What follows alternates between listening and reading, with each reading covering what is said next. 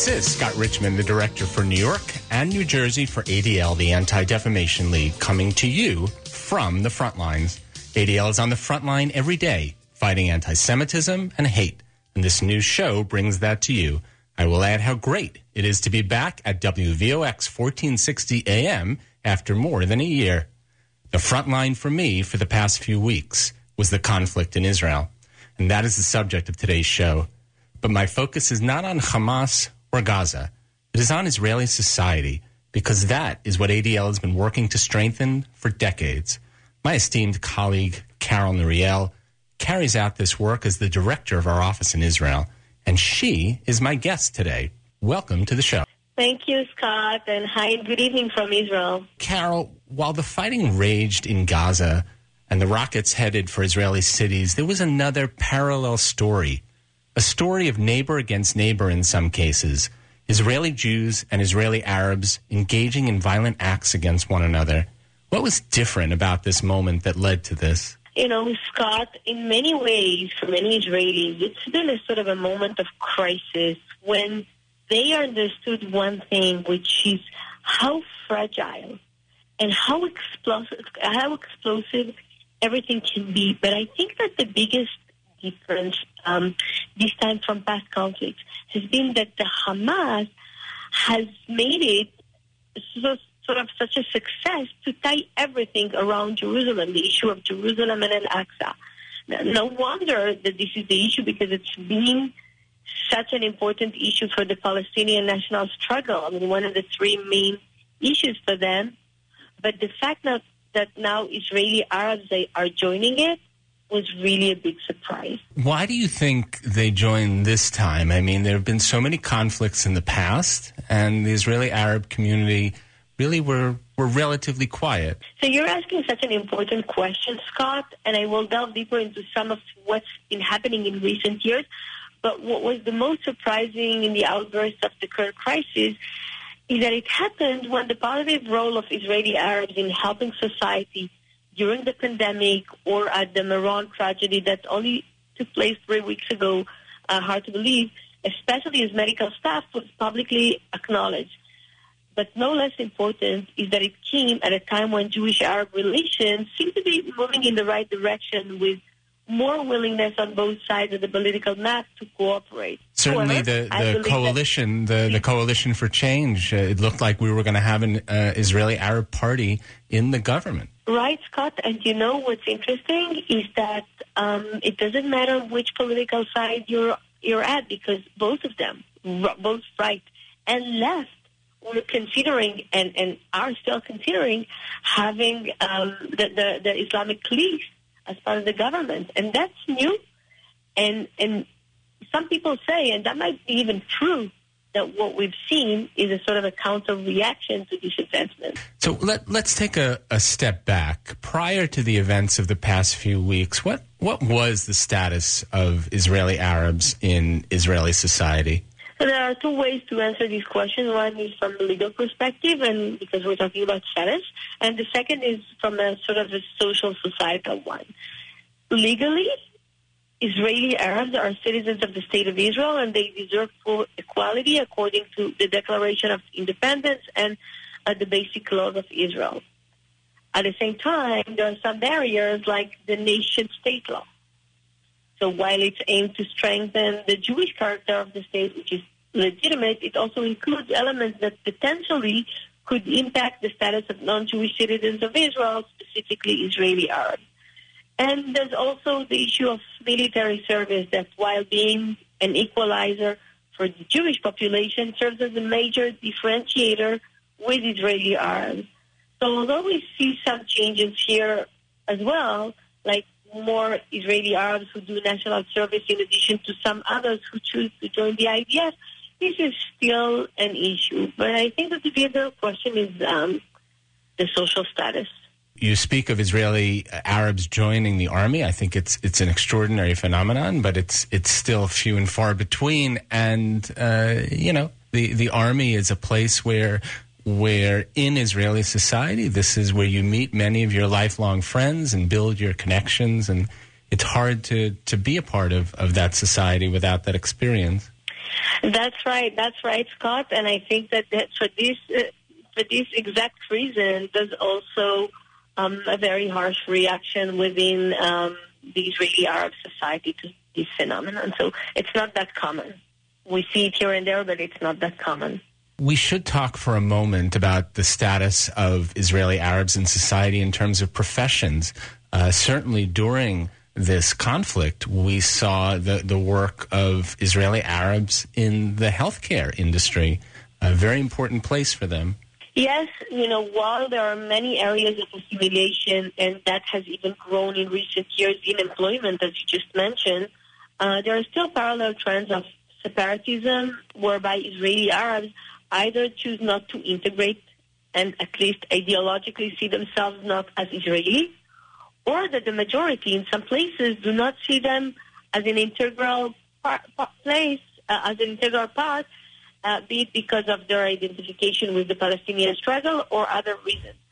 But even when you mention this integration in the employment sphere, and that's been, you know, in the medical staff, I mean, that, that's that's the most successful example of it. I think that there's still a lot of challenges, and and this uh, crisis is an opportunity to unpack all of these questions. I think we're getting to the heart of this. How badly damaged are relations as a result of the events of the past few weeks? I would say, Scott, that I'm not sure that I join those who feel that we're witnessing the crumbling of Israel's social fabric, but I do have a couple of thoughts about it. So while I don't think that the coexistence and the shared living industry has collapsed, I do believe that there's one thing we should restore, which is a sense of trust that got lost in the last couple of days. Part of the public, public discourse that we saw was, why did we believe we could do it? Were we mistaken? And so on. And my answer to that is that the fact that we have got to a crisis doesn't mean that the road was wrong. And actually, some say, as, as I just mentioned, that um, this is a sort of a counter reaction to the advancement in the relationship. And look, I also think that as a Jewish state, as a Jewish majority, this crisis is putting the reality in front of us. And now we have to deal with the elephant in the room, which is not, you know, the 80% we agree on, but really the 20% on which we don't. Mainly the issue of identity of Israeli Arabs, and for a big part, they feel Palestinians. So we as Israelis have to deal with it. And let me end just with saying that it's also an opportunity um, to verify, to look into other deep-rooted issues that exist, such as high level of crime, illegal weapons in the Arab society, as well as ignoring by the state, by the authorities, welfare and infrastructure issues also the lack of proper urban processes. So there are a lot of issues, and I think that the more we get into the weeds and solve these issues, we will be more successful in, you know, building this cohesion that we all need. Over the past few weeks, there uh, have been some really difficult moments, but there have also been some really beautiful moments of people who were saying, both Jews and Arabs, who were saying, this is not who we are we are we are better than this. We are more together than this, and we're going to prove it. Uh, maybe talk a little bit, uh, tell the listeners a little bit about some of these beautiful gestures that uh, occurred over the past few weeks to show this. There were many grassroots initiatives, and that's always heartwarming and encouraging. But for me, what stood out was was really uh, the business sector. Some of them got a lot of criticism for that for standing up for coexistence and shared living because I think that it got confused in the public discourse with sort of supporting uh, Hamas. So if you support coexistence and shared living, that means that you're on the other side, and that was not the message. But I think that that also this sense of, of support, of efforts to reconciliate also needs to include more players. And I would like to see such expressions from the political and social right.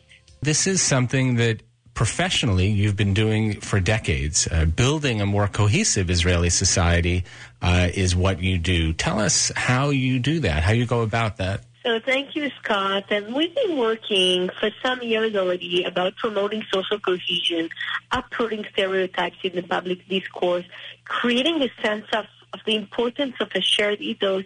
So we've been doing that um, for many, many years now. And I think that for, for us as ADL, it's very important to come out not only as criticizing when it's wrong, fixing when it doesn't work, but also be constructive and create this safe space for conversation, for tough conversation about the burning issues pertaining to the Israeli society, and at the same time, really, really, really representing all voices. So we work a lot uh, in the field of advocacy. So, for example, advocating um, on the nation-state law, advocating on more presence of the Arabic language in the public sphere, um, calls not to stigmatize entire populations within Israel. By the way, not only Arabs, but also for Orthodox communities or other communities that are being stigmatized and stereotyped or generalized about. Um, we also work a lot in the field of education, especially in reducing stereotypes and prejudice and unfortunately, we see that this is an underlying element within the Israeli society, and, we, and, there's still a lot of work to be done. So we've been doing that for 25 years, but we still need to continue and work on it. And and lastly, ADL Israel has become a leading convener on issues related to social cohesion with an annual conference that we hold, bringing um, all voices, all voices from the Israeli society on issues of the day and um, big topics that all Israelis should care about as a society it's been general, er, generating a lot of uh, reaction within the Israeli society, and that's what really we wanted to achieve.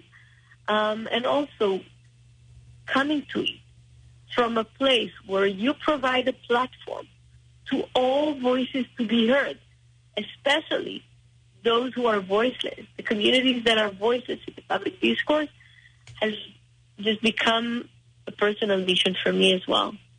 And you know, you do that in a very practical way. I mean, this summit that you're talking about, uh, you were really a, a, a, leader in terms of making that accessible for the Arabic-speaking community by translating the entire summit into Arabic. Right. It's hard to believe, Scott, but we live in a place where 25% of, of you know the population of the country speak a different language, which is Arabic. Not only that, is Israel is surrounded by Arab countries you would believe that Arabic would be not the number two, but just an equal language to to Hebrew for ideological, social, and also practical reasons. And it's not. Unfortunately, it's not mandatory in schools. It's, it's a language that people identify with the enemy, for example, and that's a problem. That's a huge problem. So this is why we as ADL Israel made a strategic decision and, and knowing the implications of it, that we will translate the Arabic, the, the, the conference to Arabic and make it accessible to Arabic speaking audiences equally, the way we have the Hebrew uh, version. I think that people uh, in this country don't realize the work that's being done by ADL in Israel, and, and certainly we are uh, we're concerned about uh, Israel and, and its safety and security, but uh, your day to day work is really much more about the kinds of things we do in this country fighting hate, fighting discrimination, uh, and, and trying to bring together different parts of society and, and build bridges, uh, which is so much of, of what I do as the regional director here in New York and New Jersey. Absolutely, Scott. And you know, I don't think that there's a, a huge difference. But when we talk about security, when we talk about safety, when we talk about national fortitude, then the social cohesion element is a very important one because when you have a cohesive society, a society that knows how to speak with one another, that creates enough points of encounter with one another, that doesn't create this alienation that we see, this growing alienation that we see, then I think that you're in the right direction also uh, vis-a-vis security and safety. I couldn't agree more. And uh, I think, you know, we've been through a, a crisis period here, but going forward, uh, we all need to work together constructively, and you're you're certainly poised to uh, to do that. So my my question for you is, um, given your unique position and the the serious damage that's been done over the past few weeks, what are what are your next steps to to help repair this damage? So with ADL Israel, first of all, we have convened last week a sort of an emergency forum of civil society organizations in Israel. And we're planning to be part of such a forum in the future because after the dust settles, there's a lot of work to be done.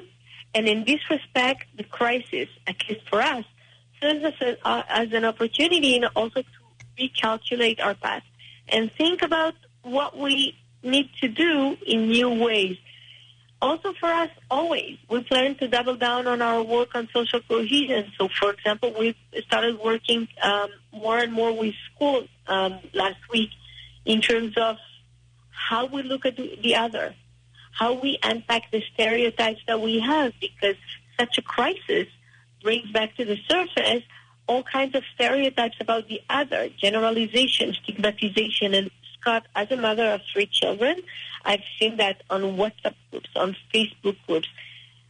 Children and, and youth are exposed to terrible, terrible messaging that are aimed only to bring them on one side of, or the other. But what's common to both sides is that they generalize about the other. And that's this dichotomic view of the world is a very dangerous one. Plus, it's not, it's not the reality, right? So this is why this work is so important and so timely. We certainly have uh, uh, fall victim to that in this country as well, the extreme polarization. So uh, I- am going to ask you then, why do you do this work? How, how did you get started and, and, what drives you? I actually have um, sort of a different personal story. My parents were born in Morocco as um, children of Moroccan Jews. They studied in schools uh, in French because um, Morocco was under uh, the French mandate.